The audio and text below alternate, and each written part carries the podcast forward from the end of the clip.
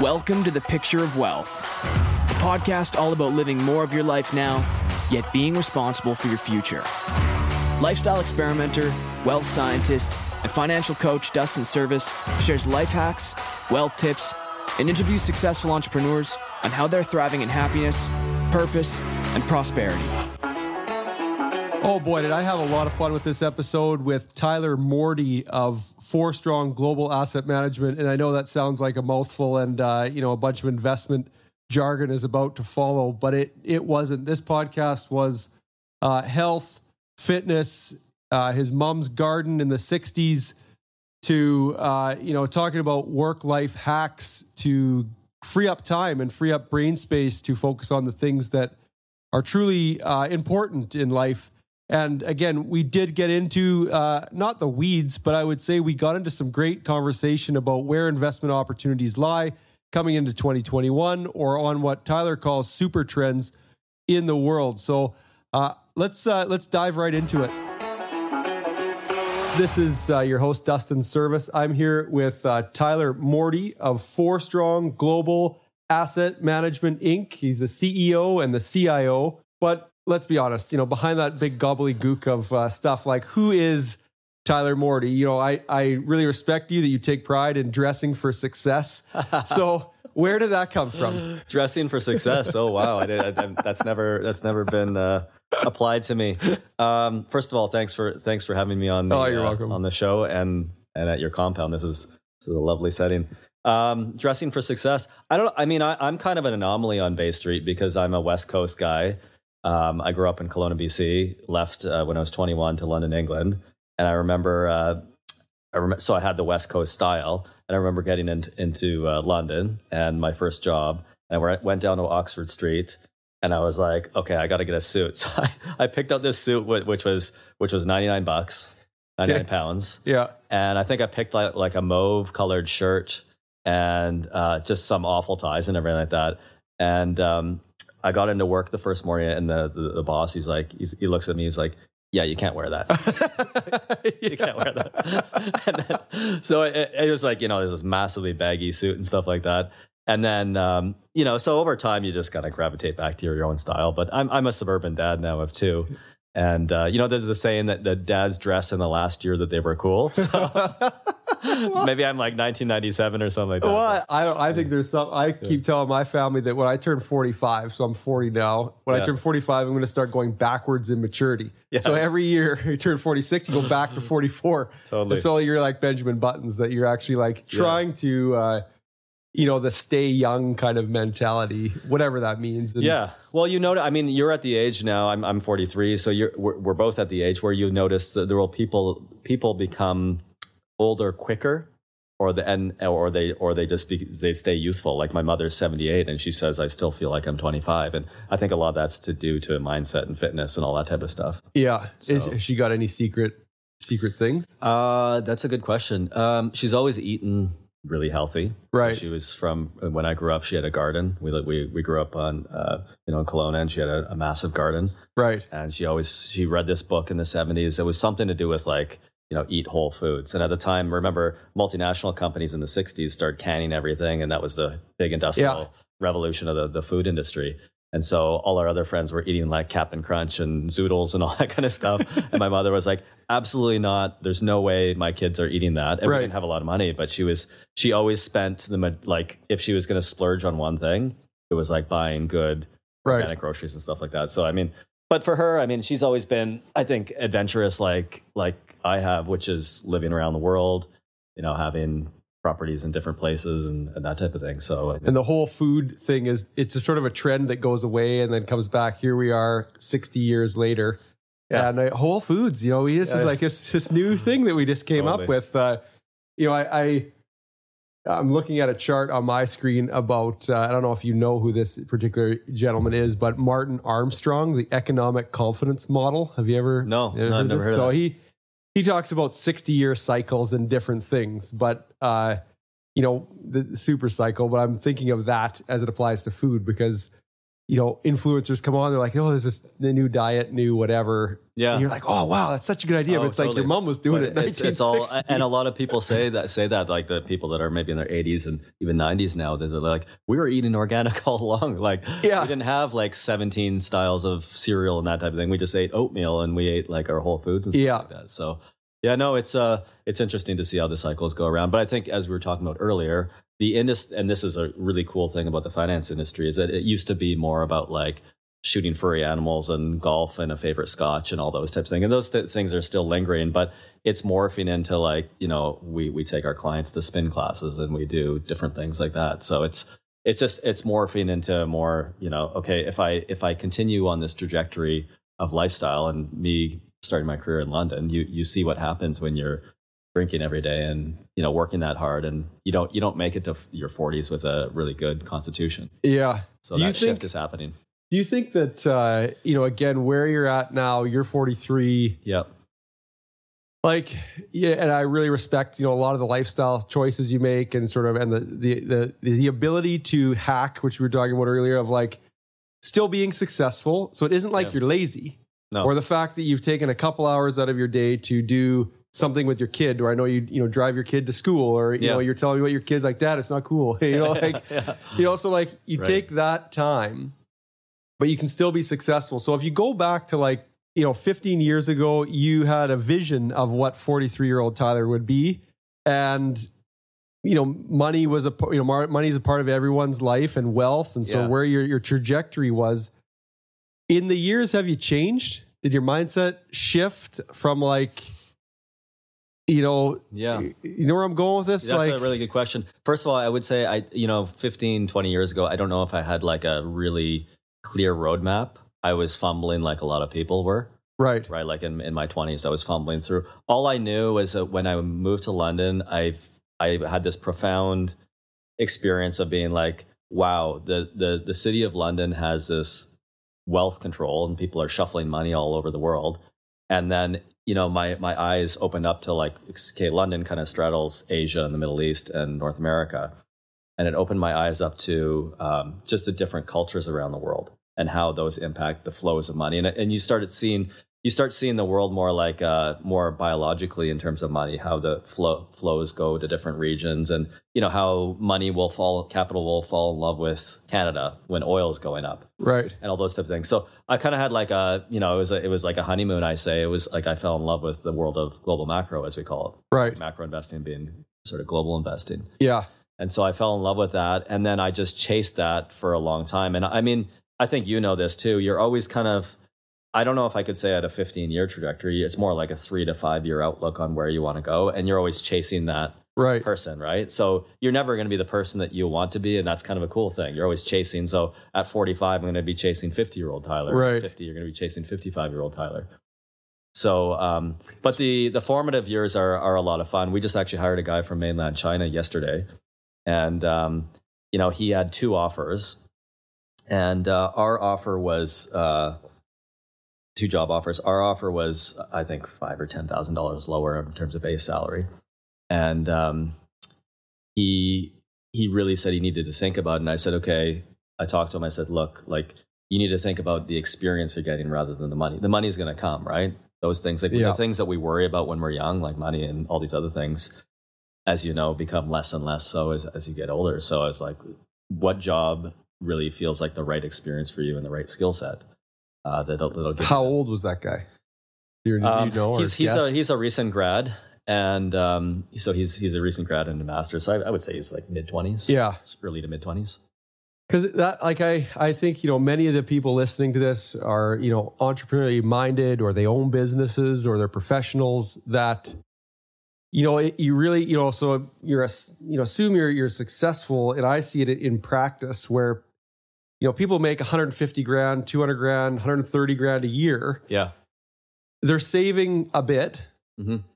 or they're saving a lot, maybe you know four grand a month. They actually, it's ne- it's never enough. It's Yeah. never and and there's there's there's a real lack of clarity into sort of how well that person's doing. yeah, And you know, I I I just I really you know we try and instill that message and try and get it out that you know maybe there's a door that you could open to you know balancing your lifestyle so for in you in you was there a, a milestone moment where you were making great income hmm but your your life wasn't what you wanted it to be and so you made a shift or whether you either took a day Mhm. off or Yeah. you know said to yourself like i have to take my kid once a week to school and if i have to make 10 grand less a year then that's just going to be the way it is like did Mm-hmm. Yeah. that ever did that ever thought Um, process happen I think you're always shifting in terms of that. Like, I mean, for me, I guess it's, you know, one of the greatest things of growing old is that you start to understand what you truly like, right? When you're young, you carry all these constructs of what I should like, right, right? I should like, you know, maybe you maybe you play hockey on Thursday nights, but you really don't like hockey, and you have to admit that you like gardening and Yeah. yoga, right? Like, Yeah. or something like that. And so for me, it was it, it's more, um, and I tell this to the staff too. Like we have this cultural manifesto at the at the company that's all about like if you're working too much, the the the feeling that you know that you're working too much or not being valued at work is is called resentment. And so, like, say for example, you have a yoga class every Wednesday, and you go to that yoga class, and you start missing that yoga class, you know, too frequently. Then the feeling of resentment starts sinking in, and that's where your your life sort of starts cascading down. So I really, val- I mean, for me, what's worked is I really value my um, spare time, and I'm really structured with it. I'm not, I'm not a naturally organized person, right so I impose structure, and so I know Wednesday at 9 a.m. I know what I'm doing, right? And then, Right. and uh, um, Pierre Elliott Trudeau, um, the prime minister here, uh, did did that in the in the 70s. He said, from six to eight, I don't care if Canada is in war, I'm with my children, right, right? Like nobody bugs me. Don't come into my office hard blocking hard yeah. block and i just know that i and then you know like one of the things we struggle with as a society right now with all these interruptions and that type of thing is, is being present and so you can be present because you're like no that's my block to be able to and so that heightens productivity too and i was telling you about this other podcast i was listening to one of the one of the big takeaways is parents are far more productive than people without children I'm, Ah. not, I'm not saying go, Yeah. go have kids but when you when you're at work you know that at you know in my case at six o'clock i'm sitting down with the, the family for dinner and stuff like that. And when i was single i'd be you know i might work till 10 or 11 at night. Yeah. Take a break and eat something and that type of thing. But so it's it's more about for me it's more about feeling that you're getting good sleeps you're healthy you're eating well you're getting good times with your uh, you know your relationships around you and stuff like that. And you're also feeling fulfilled at work. You're like i'm doing something of value right right? I'm not just spinning my wheels and stuff like that. And we, we all have jobs that we have, like, you know, even in my position, I've admin stuff that I don't like doing, but it just has to get done it just has to get done. So yeah, it's, it's more about, it's more about the, I think the way to describe it is a rhythm, right? Mhm. You settle, settle into a rhythm. or- yeah. cadence, exactly. And, and you settle into a certain uh, level of cadence and you're like, okay, I'm feeling like I am actually wealthy and not just monetarily, but I'm wealthy in, in all types of areas because there's a lot of rich people, quote unquote, that are not wealthy. Well, that you know, like that, you're, you're. I'm tangenting a bit. Uh, you know, do you have certain measures? So here's my question. I'm going to be Yeah. play therapist for a sec. So Okay. you, These are all great questions. By the way. I was not prepared for this. But this, is, this is the one. I don't. I try not to prepare. We can Yeah, edit yeah, it out. No, no, no. You did not give me any questions here, so for the Um, listeners. you know, so if you are measuring success in your life and you're not allowed to measure your income or revenue of Forstrong, Yeah. W- what does that look like? Like what what Yeah. do those markers or you know at the end of the year you're like frick Serviss I've had the best year Yeah. and I say oh wow you're you know wasn't your revenue no it wasn't that it was because of Oh, I see. Yeah. Well, I mean, this is this is maybe. Well, I'll just open up. a- My wife and I do this wheel of life thing, okay which is ten. So ten different categories. It ranges from financial, educational, family, spiritual, all these types of things. is this like a, from a book or do you write it or do you make Um, I, th- I think she came up with it actually. okay She's got a lot of The good, Wheel of Life. insight. That yeah, it might it might it might be popular. I I I'd never heard of it, but so you put your what your goals are, and it's it's not even a goal. It's more like a um, you know what you aspire to be in that particular category. So for example, like education, I always like to read. Like I've got an English lit degree too, so I always like Right. to read like fiction. Like so, I want to read a fiction Yeah. book once a month. And it's not that you're feeling the need to get in that quota, but again, you're looking for the cadence of of where you should go with that.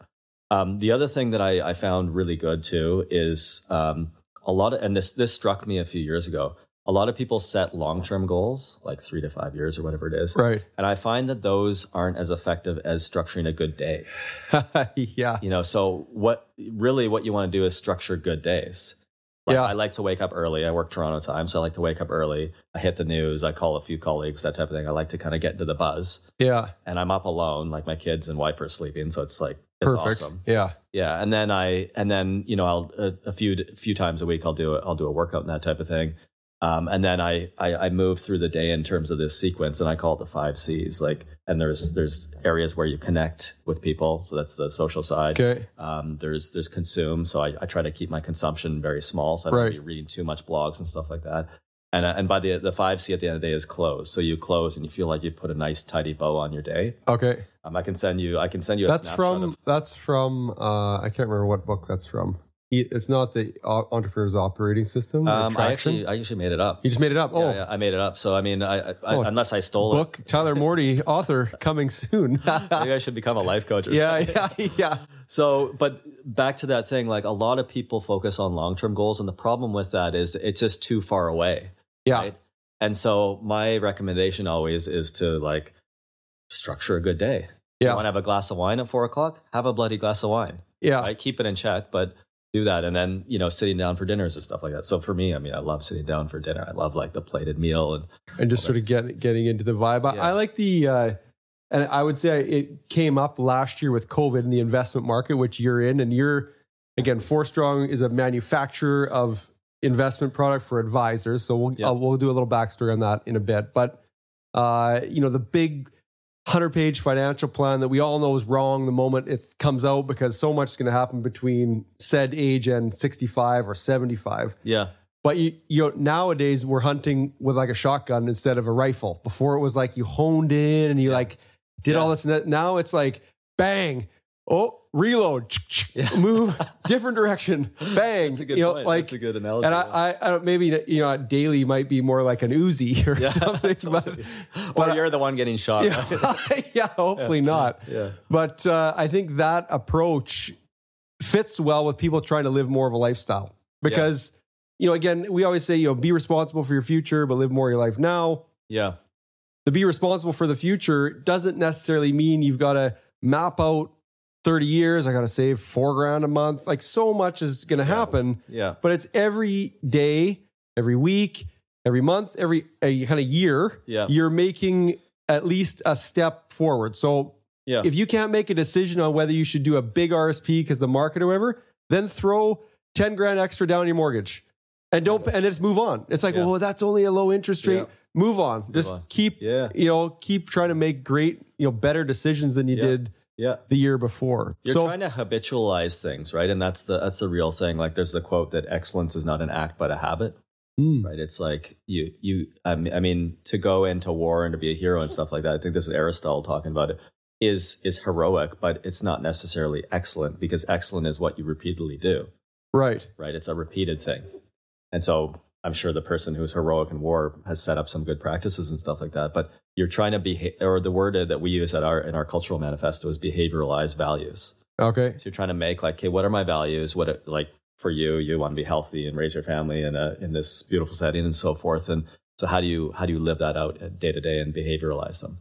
Yeah. So sometimes that means to me, like I mean, we write this once a year. It's a it's a manifesto, and it's just like everyone's on the same page. And but there are obviously individual components here too. What, how do you get like, uh, there's 168 hours in a week. There's, uh, I did not you- know that, but yeah, okay. so there is. Yeah. Uh, and if you had a uh, a balanced life, that'd be 56 hours for sleep, yeah, 56 hours for work, and 56 hours for yourself, yeah, which That's includes family. Yeah. So in your work regime, you know, you've kind of talked about lifestyle.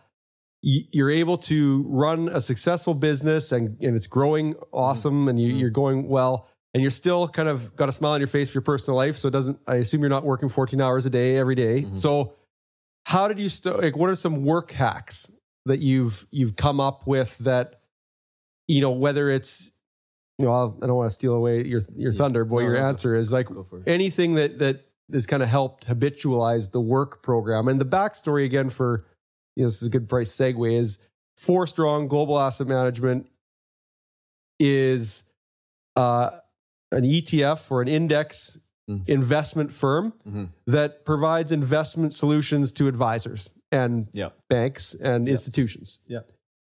So in in your world, you're not necessarily meeting clients and doing financial planning. Yeah. You're leading a team to select actual investments. Right. Okay, is that a, did I do yeah, yeah, okay? yeah. No, that's great. We're we're an investment manager that primarily distributes our products through uh, financial advisors and uh, financial platforms and institutional clients. okay. So as CEO and CIO, Yeah. I, that seems to me like there'd be a lot of responsibilities around that. Right. Um, tell me how that that works, and then how you're able to get leverage out of time for your own lifestyle. Yeah. Oh wow. There's so many things that would, would come out of that. We could. We, do we have till midnight here, Dustin? um, I think. Okay. So again, I think first you have to define what work is, and and and for me, the loose definition is you're you're just adding value to somebody's life, right? You're Okay. adding value in some way. And so a lot of what we do at work, whether we know it or not, and you just have to become conscious of this, is just like it's it's not useful. It's not useful to, to the end client. So I mean, even starting a business like Forstrong, like I'm employee number two, but um, as we as we grew it, and I look back, I'm like, I did so many things that weren't adding value to the. I mean, we're we're providing a service for clients and trying to improve their futures, financial futures, ultimately. Um, so that's that's one thing. The other thing is a lot of people like so you know I've been in leadership for now I don't know it's 15 years or something like that.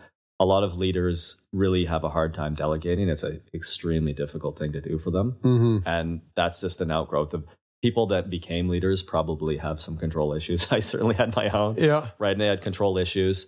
And so the thing is that I, you know, I've I've I've progressively moved from more um, a, of a management style of of trying to do everything myself to letting go more.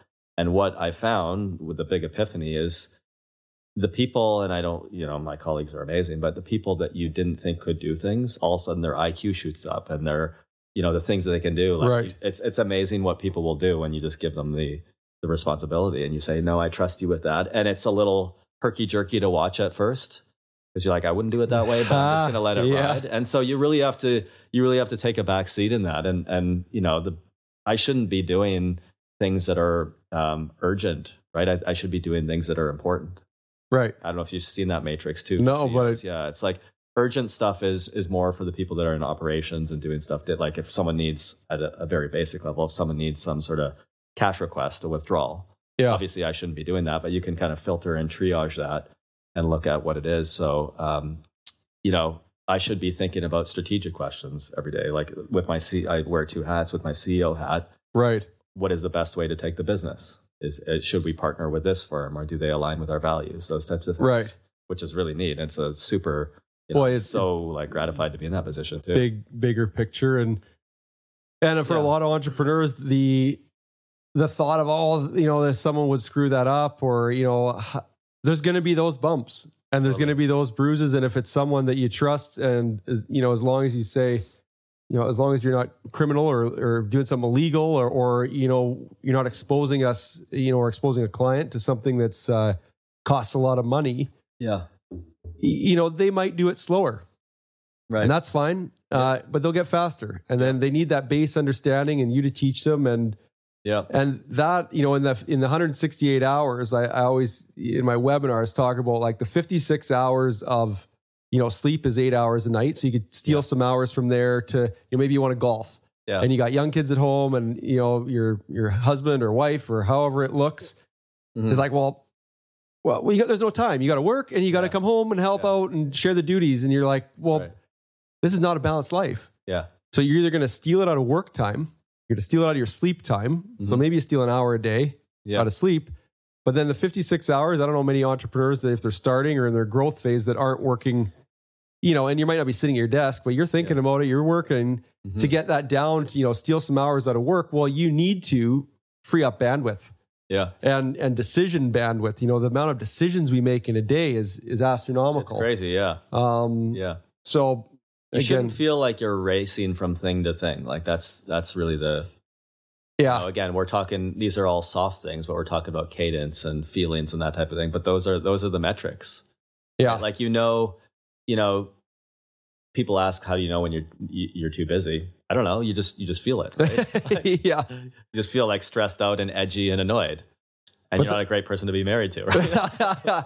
but that's that used to be a badge though to wear on your shoulder Yeah, or or it, totally. it it still is for Yeah. a lot of people but that that messaging and signaling to people that's you know how are you doing oh i'm so busy Yeah, was like a well if i say that yeah, people are going to be like That's wow true. he's really killing it that's true. you know whereas i see you see now and you know if you follow you know the, the tim ferrisses or the you know who pick whatever influencer and they Yeah. could be having a facade for some of them but Yeah. i truly believe there's been a lot of books written on happiness balance Yeah, this conundrum that we're you know in debating this podcast of what is wealth Mhm. and is it status it's now and I, I think i didn't create this term but it's time affluence yeah, it's yeah. That's that's. The I've never heard that term, but the, that's the status you know again Yeah. we're in my office i got a big calendar. Yeah, I literally just wrote this uh-huh. last week because I was asking you the question Yeah. that I was asking myself Oh, a week ago, I where you've got revenue. If it isn't revenue, so we all want to grow and we want to have our strategic direction be validated with with revenue because that's kind of how Yeah. we believe it. But there, you you color, you know, drop off my child once a week at daycare Awesome. or school. Yeah. You know, so that's a that's a green dot. Yeah. So now you've got a little little game Right. that doesn't require a lot of time. The preschool's ten minutes away Yeah. but consciously thinking, okay, what is what's because that to me is what I would Yeah. you know view as status. Someone who's like, wow, I Totally. you know, so and the thing is, I, I mean, I don't. I, I think people set up the wrong metric where they say work is bad, free to le- leisure time is is is good, right? And a lot of people fall into that that trap, so they want to minimize the amount of their working. But right, what if you actually like work like I do? yeah, I actually like. I don't have the Sunday night dread I used to have. Yeah, you know, yeah. as a kid, and I worked like doing some crappy job or something like that. That Sunday night, I actually have a Sunday night excitement. I log in, I look at what's happening in Japan, and I prep for Monday morning. And then I I go into Monday morning. We have a sales meeting, uh, 10 a.m. Eastern Standard Time, every Monday, and I look forward to it. And so, you know. It's not saying that you should just be trying to punish the amount of work that you're like reduce it in a smaller amount of time. It's Right. just, it, feeling enjoyment while you're doing work is the thing and Right. feeling balanced right and again those are those are all sort of like soft things you just don't you, you can't really put your finger on it but you know when it's and i see your calendar too and i see a lot of exciting things there like camping and so forth and, yeah, yeah. and that's what that's what like i mean when i was a kid i always wanted to like i always said to my mother i was always like so we'd have like uh, we'd go on uh, I don't know we'd go over to a friend's house for the day and have a big play day and everything like that and then when I was in the car driving back I'd be like what is the next thing we can look forward to right Yeah. like I always wanted to, as a kid I always wanted to have something like that and and this is not like not living the future versus present uh, but I think that's what makes humanity exciting too like what gets you through a shitty week? Exactly You're like, oh wow, I'm I'm going camping or yeah. I'm going to um, Maui in November. That's yeah. awesome. Like, Yeah, I'm on a crappy call right, whatever. But I'll be in Maui in a bit, and and so it's just like yeah, it's that it's that fluidity of life and and feeling that you're yeah, I don't know, you're just hitting your stride and that, that kind of thing. And you you know it in fitness too, right? For example, if you're if you're feeling like you're on a good streak, you've been eating well for a long time, Bingo. not consuming too many bottles of wine and stuff like Yeah. that, and you know you're like wow, I'm in a rhythm here, and then it yeah, you don't want to ruin it so that you're, you're making different choices. And I think that leads to people's money choices. And a lot of my, you know, top 10 wealthiest clients didn't buy, you know, 30 years ago, the Tesla of 30 years ago and made a ton of money in stocks. yeah They just had a mindset. right They, they worked hard at some sort of usually a business. yeah They socked it away. They didn't Yeah. spend, and then they made prudent, you know, investment decisions Yeah. over the years. But I, I want to hear about Forstrong. So okay uh, again, in the name, it's global asset management. So yeah you guys are taking an approach and have since 2003. 2001 the firm was founded. I, I joined in 2003. Oh, okay. So 2001 start, Yeah. 2003 you join. You guys have always been global macro. So Yeah. you're not diving into the price to earnings of CN Rail and making a call Yes. if that's a good deal because the dividends are going to grow. Right right. Okay. So you're global and you're using index funds the whole time, or is it just, is that Um, evolved? We've used ETFs the whole time, so we're we're one of the, we're like one of the I, I hate to use these like crazy words like pioneers. and Yeah, like yeah. that, but we were we were one of the first to to use ETFs as a complete solution for a portfolio. So Okay. we kind of flipped the narrative on its head, whereas a lot of people thought index vehicles and passive vehicles were just for you know people who set it and forget it. Right. We said no, we're not going to pick stocks. We're going to actually pick themes, countries, sectors, and that type of thing. And as you know, the ETF Mm. vehicle kind of colonize the world's asset classes, and you can, I mean, it really changed the nature of the portfolio management game because you can get gold, you can get Chinese bonds, you Right. can get all different things. So we're just taking the decision making architecture and taking it away from individual stocks to um, themes, countries, sectors. So that would lead to you know believe that there's there's diversification there um, across multiple things. Right. Well, there's a number of advantages, right? I mean, so uh, maybe just to back up for a moment, like why would we start a firm that's all globally focused? And so it was founded by um, a gentleman named Wilf Hahn, and he was the head of uh, like the CIO of, of Canada's largest bank. okay. And um, so he took a sabbatical in 99 and then wanted to build this firm around a global philosophy. And so, incidentally, like China joined the World Trade Organization in 2001. And what he started noticing is like, you know, it's going to be as, as borders fall and as globalization interconnects countries more and more, it's going to be pretty hard to be just a domestic investor. Hmm. Like, for example, oil, like the, the price of oil crashing in 2014, 2015, huge impact on this country Yeah. that wasn't domestically you know that wasn't a domestic thing those were global forces imported into imported into canada and, and made you know us have a, a very difficult time here um, so you know the the sort of the why of it is like we were like wow this is this is the, the world's so interconnected now and maybe picking the right stock isn't going to be the most important decision anymore because now you look at like all our banks for example in canada they all correlate the same way Right. because they're responding to the same macro variables Right. and they, they used to be not that correlated Hmm.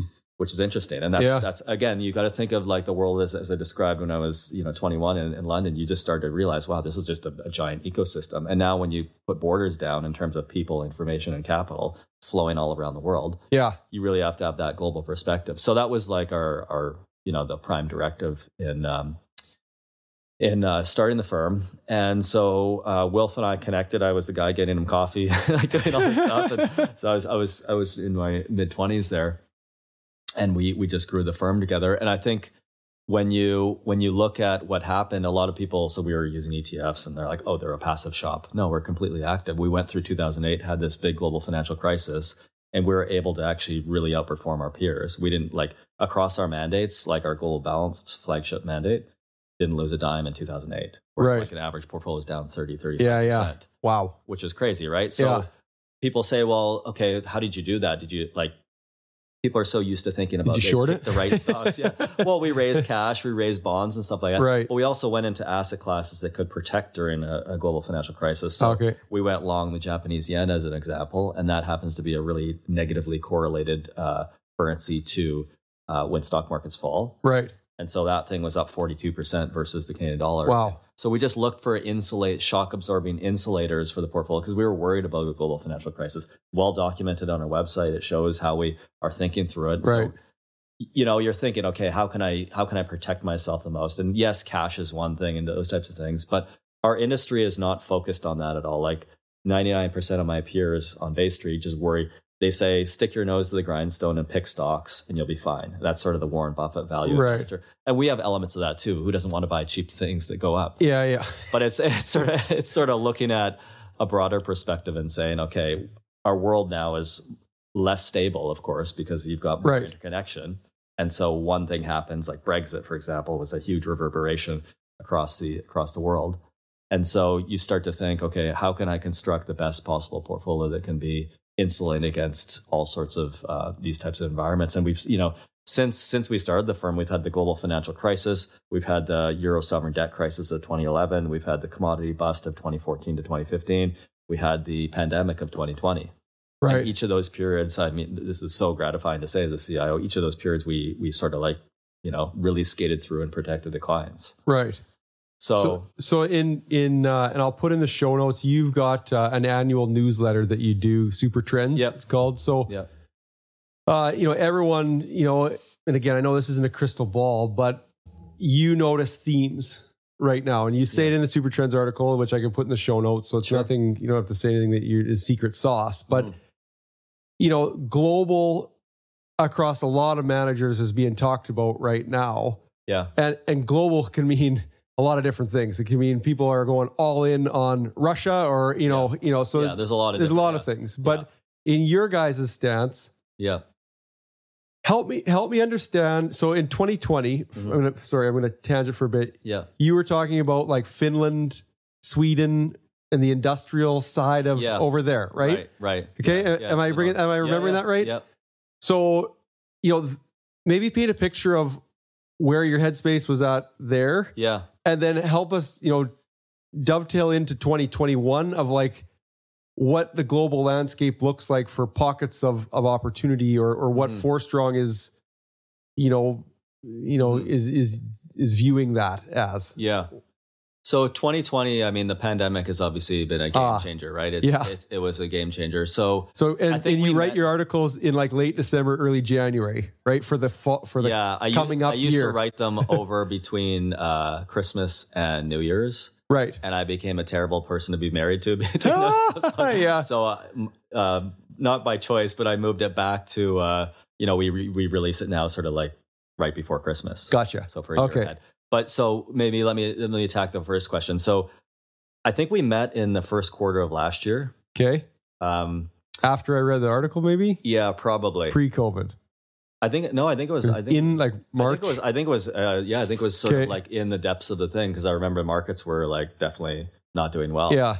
So back then, what we we looked at we looked out throughout history and we said, okay, a lot of people are le- reading this as a classic recession Right. versus sort of the natural disaster that it is, like it's a health crisis. Yeah. that's very different than a, the classic recession. Now, let me give you an example. 1999, there's huge imbalances, right? Tech stocks are soaring. Yeah. Capital investment in that sector is way too. So when it corrects, it takes years to work out. Right. 2008, we had huge buildup in consumer debt as a result of the housing bubble, and it took years and years to correct. We had the new normal and the secular stagnation, Right. all those types of things. So it's a long, plodding recovery. The virus landed on an economic terrain in 2020 that was pretty good, actually. Yeah. We didn't have a lot of major imbalances. We've been through a long workout period where the banking system was recapitalized. Consumers really re leveraged their balance sheets. Like U.S. and uh, European um, households are in like were in good shape then. They're in phenomenal shape now Right. which is which is weird. A lot of people. So the thing is, the solution to a natural disaster, health crisis, is literally a shot in the arm, right? As a vaccine, Yeah. And so that you can't compare a natural disaster to a classic recession because that once you get back, once you solve the health crisis, then you can get back to the economic trend line. You don't have that long workout period, if that Right. makes sense. Yeah. Oh, 100. That was one of my questions. Yeah. So what I was talking about back then, and I, I've spent a lot of time in Sweden. I actually used to have a place there, but um, the the Nordic countries, particularly Sweden, are are heavily um, geared towards the global economic cycle. Hmm. So here we have what's what's neat is this time we have a health crisis. Everything gets shut down at the same time, and we felt that because of the largesse of the stimulus coming out, because we knew right away that the stimulus was going to be massive. Yeah. There's no there's no like cap on spending during a health crisis, right? Right. Unlike the 2008 global financial crisis, where it was all about austerity and we should really tighten our belts and stuff. This is like let it rip, right? Biden's Yeah. still talking about this 1.9 trillion dollar stimulus package, which will probably go through shortly here. Jeez. So we felt that the economy would we would have a V shape out of it. Like we could rip, and it, it might not be a V completely, but a U or something like that. Yeah. we, we could really come up. So in that environment, as a global investor, you want to have exposure to cyclicals, like the the cyclically oriented things, and you know you can think about like financials and energy and industrials and that type of thing as a sector Right. but not a lot of people think about which countries. And Sweden is like completely geared to the global economic cycle. They supply a lot to Germany in terms of the consumer side. And so we took on exposure to Sweden, Swedish equities as an example, Right. and they've ripped out like scalded cats out of that thing. Right. And so, you know, the, the cool thing is like a virus is a black swan. So we're, we're known for protection, but we're known for protection during classic recessions. So we got hit in, in the Jan to March period. But Okay. then we came out and beat our benchmarks by the end of the year because we recognized the macro situation for what it was. And we said, no, you need to take on as much risk as you can. So we have all these portfolios that we run, and there's we, you know, we we match them up to the risk tolerance of the client. So we went to almost to the maximum risk on that we could Right. in in some of our mandates, and it and it paid off. It right paid now. off. Yeah. Now, obviously, we have a bit of a different situation, but I mean, it's it's times like that where you can, you know, people always ask me, "What do you think of manager X, Y, Z, or whatever?" And I'm like, "Well, just look to a bear market, look to a crisis. Right. Everyone makes money in bull markets, right? It's Yeah. easy. Well, I think that's a, that's I always describe the shift of like uh, money, like water sloshing in a bucket. So Mhm. you mentioned that you know it's like value on one side, growth on the other, Yeah. and the water flows. You know, and then you could throw in a gyration called like, do you invest around the world? Yeah. And maybe you'd have like a toilet swirl kind of going on there. yeah. But at the same Yeah. time, uh, if you think of two sides, value, growth, 2020, you know, there was no love for value. Yeah. It all was sort of tech stocks, Growth, yeah. Tesla, Work from home, COVID winner. Amazon, Zoom, Yeah. all that stuff. And so we always say, oh, the, the, the slosh will come back to value or there's going to be a blend. Yeah. What what would you say in that sense is is and you guys are kind of classic both. You're not really Yeah. all tech stocks and you're No, not a, this is all a very value. interesting question because growth has outperformed for you so know, are so, so have we have evolved? Have have as the No. invest No, No. no, Yeah. no, it's not different this time. I don't think so. So I think this is the big thing.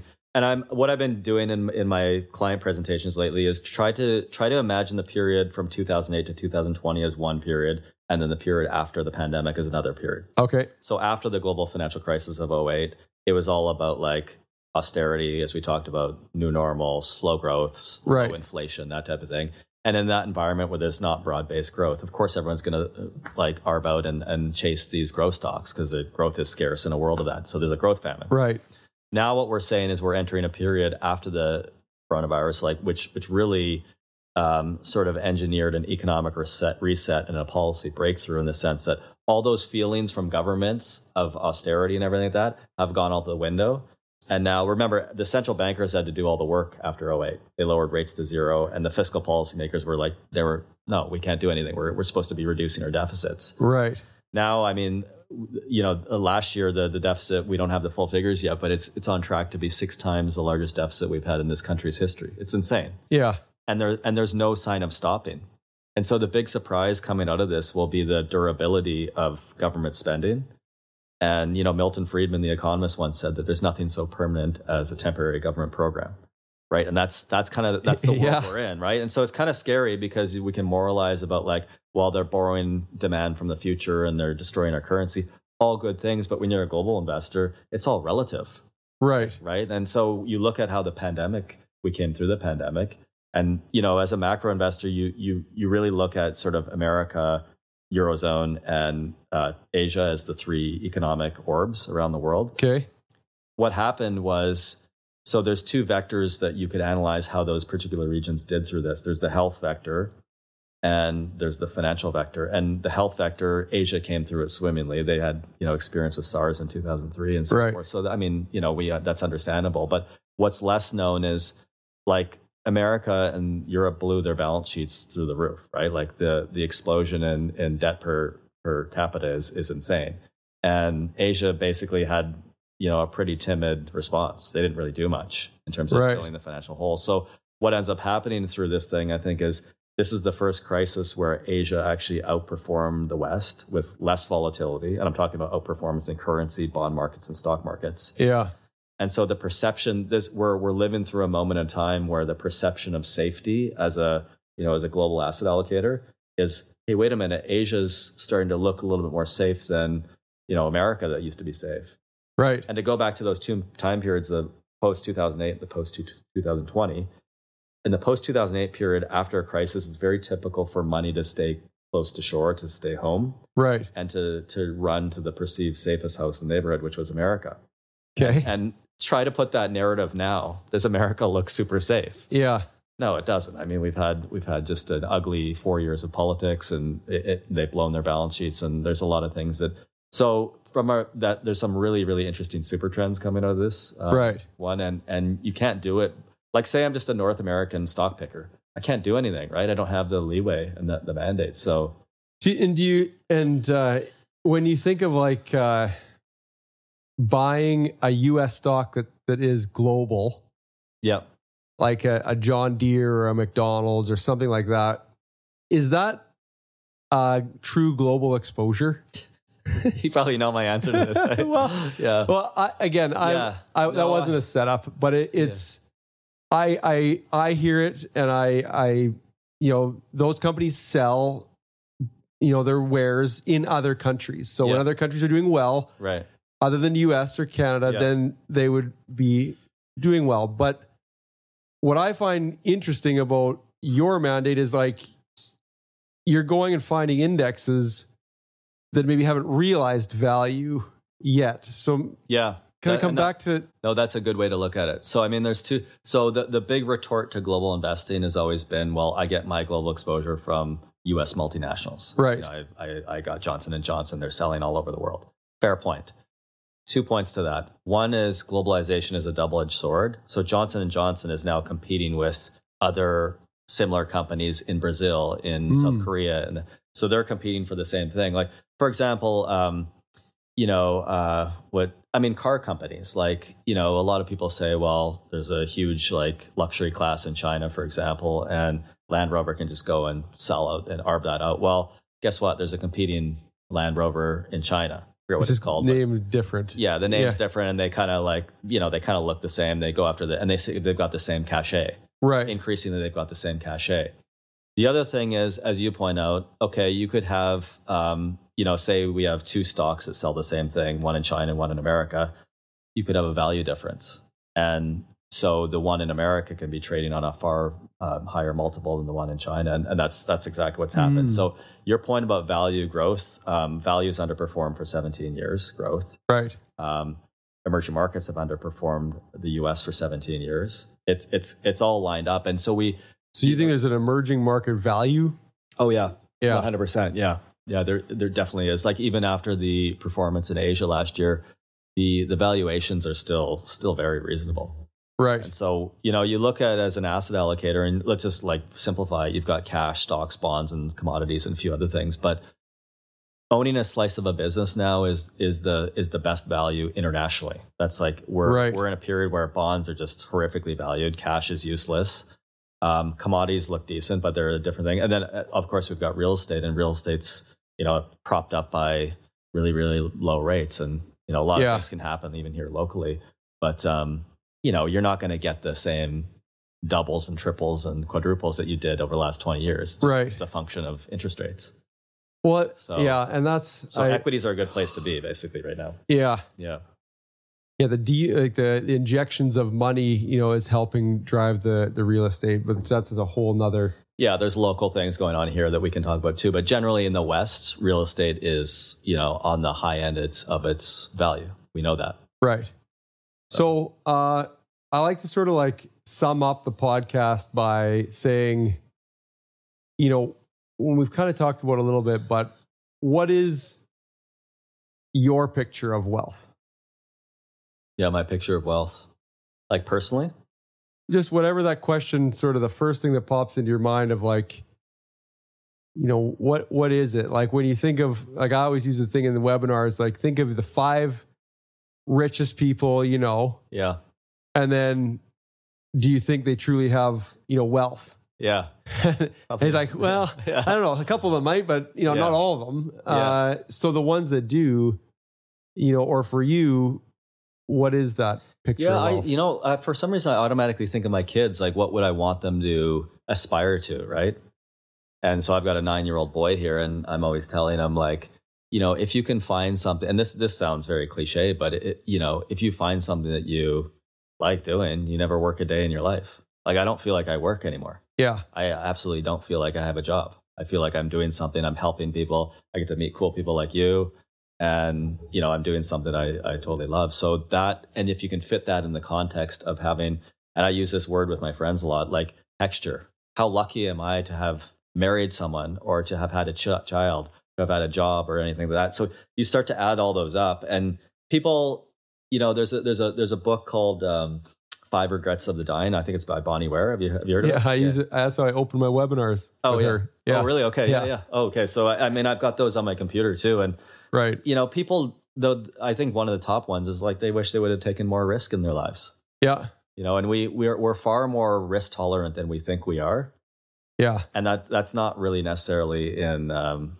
you know money terms or anything like that. It's just risks in relationships and stuff like that. And Fear casting versus forecasting. oh wow, that's a good one. I literally just Yeah. added that to my slides this Fear morning. casting, yeah, that's It's- brilliant. There's a lot more that could happen than actually will happen. Is the other kind of line that goes with that. Right. Yeah. I mean, most of the things that you fear, I mean, they, they never do materials. And even if they do materialize, I mean, you know, and I think we're we're shifting into like more public consciousness that's more forgiving of that and right. You know the world I, I i definitely there's some things about the world i don't like but there's some things i i love the direction they're going. Yeah. And as as a money manager this is like totally uh uh kind of just tangenting. You if you know how to invest so well how uh, you're still working.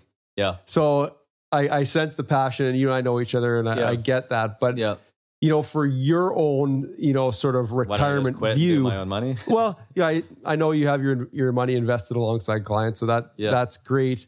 Uh, you know, but is there any science that you put behind sort of your own approach to your account, Well- or, or are you the plumber with the leaky pipes? yeah yeah yeah no well i mean i think you know this of, above all people like we don't make people rich right we we don't Yeah. it's, it's typically people come to us with they obviously got a good balance sheet somehow to be able to invest any money right. and so we we just more for me it's more like we're not going to take a hundred thousand and turn it into 10 million that's not the style of Right. so we're more like and, and this is kind of like the zeitgeist that's happened over the last 20 years over the arc of my career is like people used to like come and say like make um, make me rich right now Right. it's like keep me rich Yeah. and so we more set up um, i think what we're very good at doing is setting up a system and a process in place and really looking at like a lot of people don't look at their overall balance sheet and their financial capital off versus their human capital Yeah. so you're, you know, a lot of people working in Alberta in the oil field, like their hu- their human capital, their income is is completely tied to oil and gas. Like it's crazy. yeah. And then they have a portfolio full of like oil and gas stocks. Yeah. Yeah. And that's so Yeah. common, right? Yeah. It's just so true. And and and that's the home bias thing that comes through. A lot of people just invest in what they know because oh, I'm familiar with that that company. And so for us, it's more about setting up a process and saying like, let's get to. And we work through financial advisors like you, where you get to know the client and say, okay, these are these are this is the overall balance sheet Yeah. and then we're going to provide something that okay when oil and gas like when 2014 2015 we were up like 15% some of our income portfolios Right. Right? So it's it's about setting that up. So i, I mean you know why i wouldn't go onto a beach and just day trade or whatever. Well, I like day trading but w- you know it, you're you're you're into the process. It's not it's and it's not the end goal. It no longer becomes about having the the biggest balance sheet. It becomes about like again things that integrate with lifestyle and your goals and stuff like that if that makes sense. Well, it, it totally it it does. In my you know somewhere in my past, I got the the the the notion that you had to like kind of study, get the best grades, climb the corporate ladder, or start your business and build it, yeah. make the most money, sell it for the most you can, yeah. and then kind of live a lifestyle and be Right. happy at age sixty. yeah yeah. And, and then uh, what do you do right? And, well, it's you go to I- the beach and you're miserable. we see it we see it with clients Yeah. where where it it maybe after a year it isn't all it's cracked up and they've sacrificed so much yeah. to get to that point yeah and they've missed things where you know you know in our you know webinars we talk about the person that passes away at age 65 and they got 2 million bucks in the bank. Yeah. But they sold their business for 3 so they still died. Yeah. And so if they could see themselves out a bit yeah.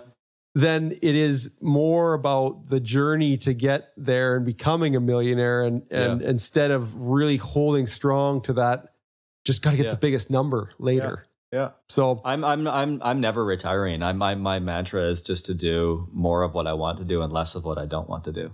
yeah That's all it is, right? It's a ta- and I mean I'm I'm around. I mean you and I are around a lot of people. Like I think the average age for a financial advisor is like approaching sixty now. yeah Um, and so a lot of guys are thinking, gals are thinking about um, retirement, selling their books and that type of thing. But you see that they really, you know, you you sit down with them and you you you get their darkest thoughts, and they're like, I don't I don't want to retire. I actually like yeah this. yeah I want to do less. I don't want to be as stressed as I was, but I, I'd I'd love to stay. Like how often you say, I'd love to stay plugged in.